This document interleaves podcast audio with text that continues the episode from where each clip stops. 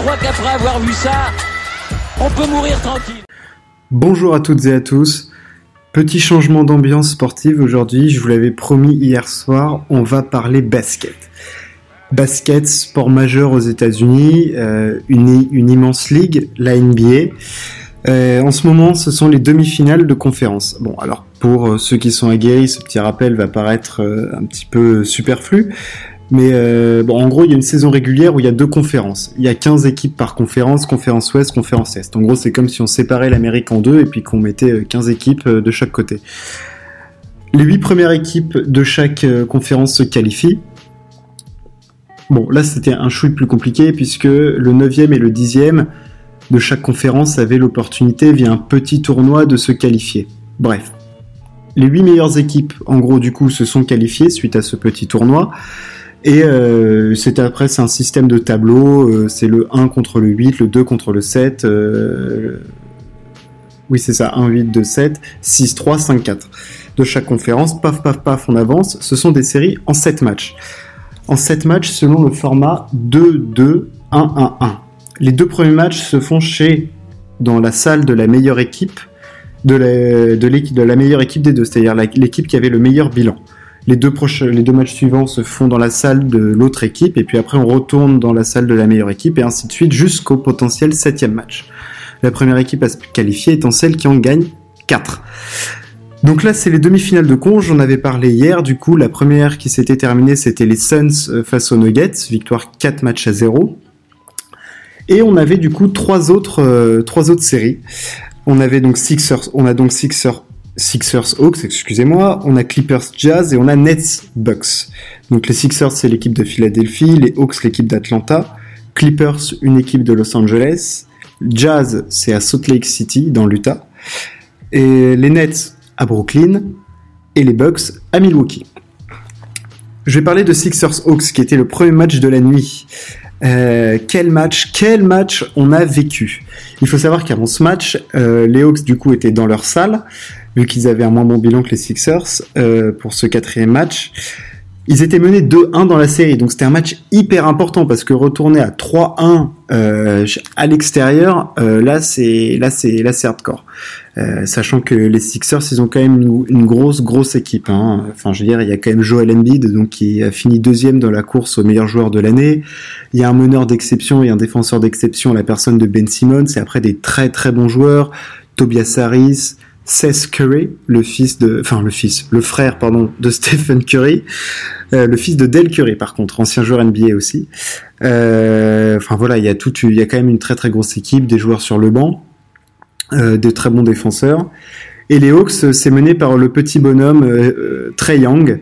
Euh, il est pas grand Trey Young, hein, il fait, à peine 1m90, euh, mais quel meneur de génie. Euh, il adore le trash talking, il en fout dans la gueule de tout le monde, il tire de loin, il est spectaculaire, il fait des passes de fou. Euh, voilà, donc c'est une équipe super sympa à avoir joué. Il y a des jeunes, un projet d'avenir, des jeunes comme John Collins, euh, Trey il y a Bogdan Bogdanovic, Kevin Werther, DeAndre Hunter, enfin, bon, il y a toute une flopée de, jeunes joueurs qui sont hyper intéressants. Allez checker les, noms là que j'ai énoncés, hein, que ce soit Kevin Werther, euh, John Collins, voilà, c'est ou Clint Capella, l'ancien pivot de, Houston. Euh, voilà, c'est des noms qui, qui sont dans le paysage basket euh, maintenant et qui le seront pour, pour, pour de longues années sûrement. Donc il y avait 2-1 dans ce match. Et les Sixers commencent très très très fort. Euh, voilà, ils passent un gros run de, points.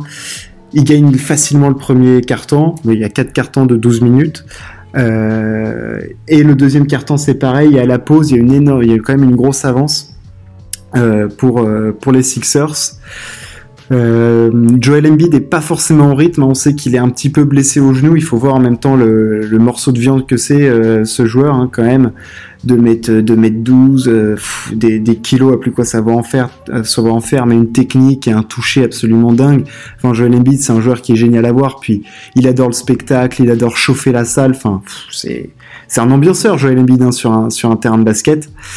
Euh, à la mi-temps, du coup, il y a 13 points d'avance pour, euh, pour Philadelphie. On se dit que ça va être très très compliqué pour Atlanta. mais c'était sous-estimer la force mentale de cette équipe, là, ces jeunes qui lâchent rien, là, comme des morpions, et puis surtout la salle, quoi. Ils étaient poussés par leur public et ils sont revenus jusqu'à nous offrir une fin de match, là, il, fallait des bouteilles d'oxygène à côté pour respirer, hein. Euh, ils sont devant, mais ils se loupent à la toute dernière possession, ce qui fait qu'ils donnent une, dernière possession euh, à Philadelphie. Euh, avec potentiellement, voilà, ils mènent de 1, il y a 101 à 100 pour Atlanta à ce moment-là. Et la dernière possession est pour Philadelphie. Et la dernière possession est pas très très bien gérée par Philadelphie. Joel Embiid rate un, lay-up. Un lay-up, c'est un ballon que l'on amène au panier pour ensuite poser la balle dans le, panier. Il rate ce lay-up et euh, c'est fini. Victoire d'Atlanta. Bon après il y a un jeu de, de faute et de, et de lancer franc, mais bon le match était, déjà plié. Victoire d'Atlanta qui revient à 2-2 dans cette série. Euh, voilà, il y a plein de choses à dire. Bon déjà ils sont revenus de loin, donc déjà ça dans la tête c'est très très fort. Là ils ont fait mal au casque de, de, Philadelphie. Euh, Trey Young était pas de 100% de ses moyens. Hein. Du coup, il avait, mal à l'épaule. Hein. Il faut voir la, au carton, il avait des, poches de glace sur l'épaule, mais c'est euh, putain, c'est, je sais pas quelle douleur il a à l'épaule, mais euh, le truc faisait trois fois sa taille. Euh, donc il a, régalé ses copains. Il a fait 18 passes décisives dans le match. Alors, je, enfin, pour ceux qui connaissent pas trop, je sais pas, c'est énorme. En gros, c'est énorme. Déjà, quand on fait 8-9 passes décisives dans un match, c'est beaucoup. Donc 18 passes, c'était soirée caviar à la maison. Prenez et mangez gens tous. Il a régalé. On retourne du coup pour ce match 5 à Philadelphie. Euh, les matchs 5 euh, dans les séries où il y a 2-2, c'est des matchs qui sont clés parce que ça veut dire que vous donnez potentiellement la possibilité par la suite euh, d'avoir deux balles de match puisque le match 6 sera une balle de match et le match 7 on sera aussi une. Donc ça va être déterminant. Ce qui va être déterminant surtout, ça va être le niveau physique de Joel Embiid, qui est la pièce maîtresse de l'équipe de, des Sixers. Si Joel Embiid est en forme, même si Atlanta fait le match épique, machin tout, les Sixers seront plus forts. Ils ne peuvent pas stopper Joel Embiid, on l'a vu dans les trois premiers matchs, hein, il a mis 40, 39 et 27 points, enfin je veux dire, il leur a marché dessus. Euh, c'était un Golgoth, euh, il les a pliés en deux, voilà, il les a mis sous son bras, il est reparti avec, euh, en leur disant merci. Les autres font leur match, hein, Tobias Harris, voilà, il faut continuer à bien les utiliser, Seth Curry, Ben Simmons, Matty Steibel en défense, enfin, les Sixers sont les clés de cette série, mais on voit bien que la force mentale d'Atlanta, enfin, ils lâchent rien. Enfin, c'est top là de voir ces jeunes qui donnent, qui se donnent corps et âme. Euh, c'est hyper impressionnant, c'est hyper chouette à voir cette série. Elle est, elle, est géniale parce qu'il y a, du trash talking, euh, il y a, de la chamaillerie, euh, il y a du combat, c'est dur. Donc franchement, c'est c'est hyper cool à voir. Il y a deux deux on a encore minimum deux matchs dans cette série et franchement on a envie de, les voir euh, retour au Wells Fargo euh, à, à, Philadelphie dans leur salle. Ça va être chaud, chaud bouillant. Il va falloir être devant vos écrans pour ce match. On va passer de l'autre côté de l'Amérique, du côté des Los Angeles Clippers et du Utah Jazz à Salt Lake City.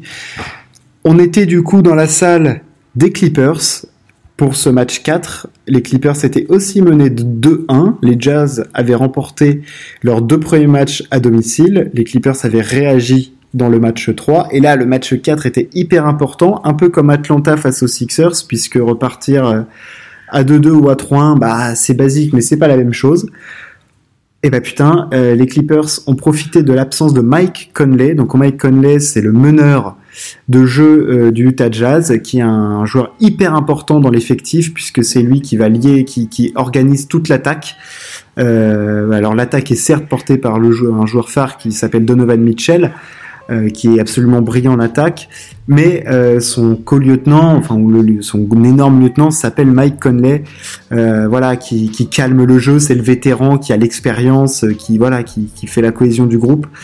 Enfin, oui, il est hyper important pour cette équipe. Et là, il était absent pour ce match. Et ben, ça s'est vu parce que malgré la bonne défense de notre Frenchie national et pour la troisième fois défenseur de l'année, Rudy Gobert, et ben, les Clippers sont, ont, roulé clairement sur le Utah Jazz.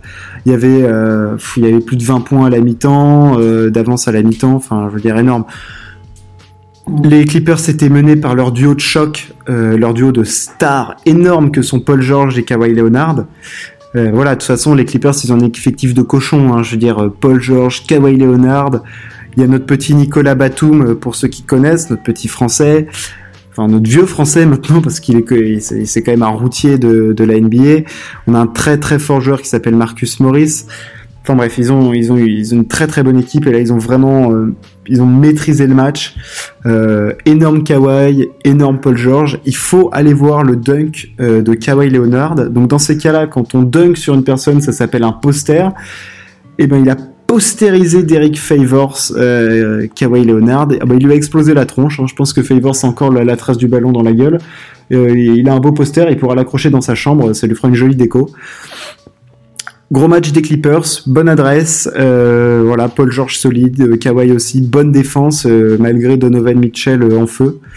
non, non, ils ont, ils étaient plus forts. Du coup, on retourne à Salt Lake City dans l'Utah pour ce match 5 et là on espère que Mike Conley sera de retour parce que là on l'a vu l'absence était préjudiciable pour le Jazz donc euh, voilà, il va falloir que ça revienne parce que même s'ils ont un effectif, euh, voilà, le Jazz il se base pas sur, euh, ils ont une superstar, mais c'est pas un effectif organisé d'une star et de, comment dire, de, de coéquipiers, enfin de, de, de role player autour. C'est vraiment un effectif avec plein de joueurs solides. Je vais vous donner des noms, hein, que ce soit Joe Ingles, Boyan Bogdanovic, voilà, c'est des super joueurs de basket, vraiment ils sont impressionnants. En sortie de banc, Jordan Clarkson. Enfin, voilà, euh, l'effectif, certes, il y a cinq joueurs titulaires, mais il y a vraiment une équipe euh, autour euh, qui, se construit et qui est, hyper, qui a été hyper forte cette année. Hein. Ils ont eu le meilleur bilan de, la ligue, donc c'est pas pour rien. Hein. Voilà, le match 5 va être top, mais il va falloir que pour ça que Mike Conley soit de retour, parce qu'on a vu que là, les Clippers s'en sont donnés à cœur joie. Ils ont réussi à mieux défendre parce qu'ils ciblent mieux la défense en défendant vraiment sur Donovan Mitchell, et puis ils ont des super défenseurs, que ce soit Kawhi ou Paul George. Voilà, c'est des, des, des, gros défenseurs, donc ils ont vraiment bien, bien managé tout ça. Match 5 du coup euh, à, Utah, ça va être chaud aussi. voilà, il faut que il va falloir être très très solide pour le Jazz pour, euh, pour faire face au retour euh, des Clippers. Dernière série dont je vais parler du coup, le prochain match, match est cette nuit à 2h30 les Nets face aux Bucks. Alors, j'avais un peu parlé euh, des Nets euh, face aux Bucks. Euh, les Nets menaient 2-0, avaient gagné leurs deux premiers matchs à domicile. Alors, les Nets, c'est une équipe de super, méga, méga superstars. Hein. Il y a James Harden, ancien MVP. Il y a Kevin Durant, ancien MVP et MVP des finales NBA en 2017 et 2018. Il y a Kyrie Irving qui a été champion en 2016 et qui est un joueur absolument magnifique à voir. Il faut aller regarder Kyrie Irving. C'est sublime à voir jouer Kyrie Irving. Donc c'est un petit meneur qui a un handle. Un handle en basket, c'est le dribble. Euh, une maîtrise du ballon qui est sans, sans commune mesure euh, en NBA. Voilà, c'est une équipe magnifique, c'est une équipe d'attaque. Hein, ça va pas défendre fort les Nets, certes, mais en attaque c'est c'est impressionnant et c'est super beau à voir. Le fait est que James Harden est blessé et qu'en face ils affrontent euh, les Bucks, les Bucks du double MVP Yannis Antetokounmpo. Donc c'est un immense grec, un espèce d'énorme oiseau volant là, avec des grands bras, des grandes jambes, des grands segments là, un oiseau un peu bizarre. Euh, des Bucks donc euh, qui sont une équipe euh, défensive. voilà donc organisée autour de Yannis Antetokounmpo, mais aussi d'un d'un énorme lieutenant qui s'appelle Chris Middleton. Voilà, donc ils ont une équipe et d'un nouveau meneur défenseur exceptionnel en la personne de Drew Holiday. Donc ça fait longtemps qu'il est dans la ligue, mais là c'est la première fois que Drew Holiday a la possibilité de faire quelque chose de grand euh, en NBA. Donc voilà, l'équipe elle est, elle est bien organisée. On s'attendait à ce que ce soit une énorme euh, confrontation entre les deux équipes. Hein. Enfin, beaucoup disent que c'est l'équipe qui gagne cette série euh, sera champion. Bon, on en est loin encore, hein, parce qu'il y a encore deux matchs, au minimum deux matchs dans cette série, les finales de conf, les finales NBA. Enfin bref, on en est loin. Mais c'est clair que ça devait être le feu, et c'est le feu. On a des performances de mammouth dans tous les sens, des fins de match un peu de folie. Mais le problème, c'est qu'on a surtout des blessures. Euh, James Harden est blessé depuis le début, il a mal à l'ischio-jambier, donc à l'arrière de la cuisse. Euh, et là, dans le match 4 qui avait lieu à Milwaukee, eh ben, Kyrie Irving s'est blessé et c'est, ça a engendré du coup la défaite des Nets face aux Bucks. Euh, ouais, c'est, ça va être très très compliqué. On a vu que Kevin Durant, bien qu'il soit un joueur absolument magnifique, Kevin Durant. Hein. Kevin Durant, pour vous dire, il fait, il fait, il fait quoi? Il fait 2 m 7, 8, 2 m 7, 2 m 7, allez, je vais dire 2 m 7. Il est tout fin. Mais alors putain, ce qu'il est rapide, ce qu'il est mobile, il a une adresse incroyable. Enfin, je veux dire, Kevin Durant est un joueur absolu en basket. Enfin, c'est un cheat code à lui tout seul. Enfin, je veux dire, c'est voilà, c'est un personnage cheaté dans un jeu vidéo, sauf que là, c'est en vrai. Donc, euh, il faut il faut regarder des images de Kevin Durant pour se rendre compte de ce que c'est. Bref, tout ça pour dire que Kevin Durant, c'est magnifique.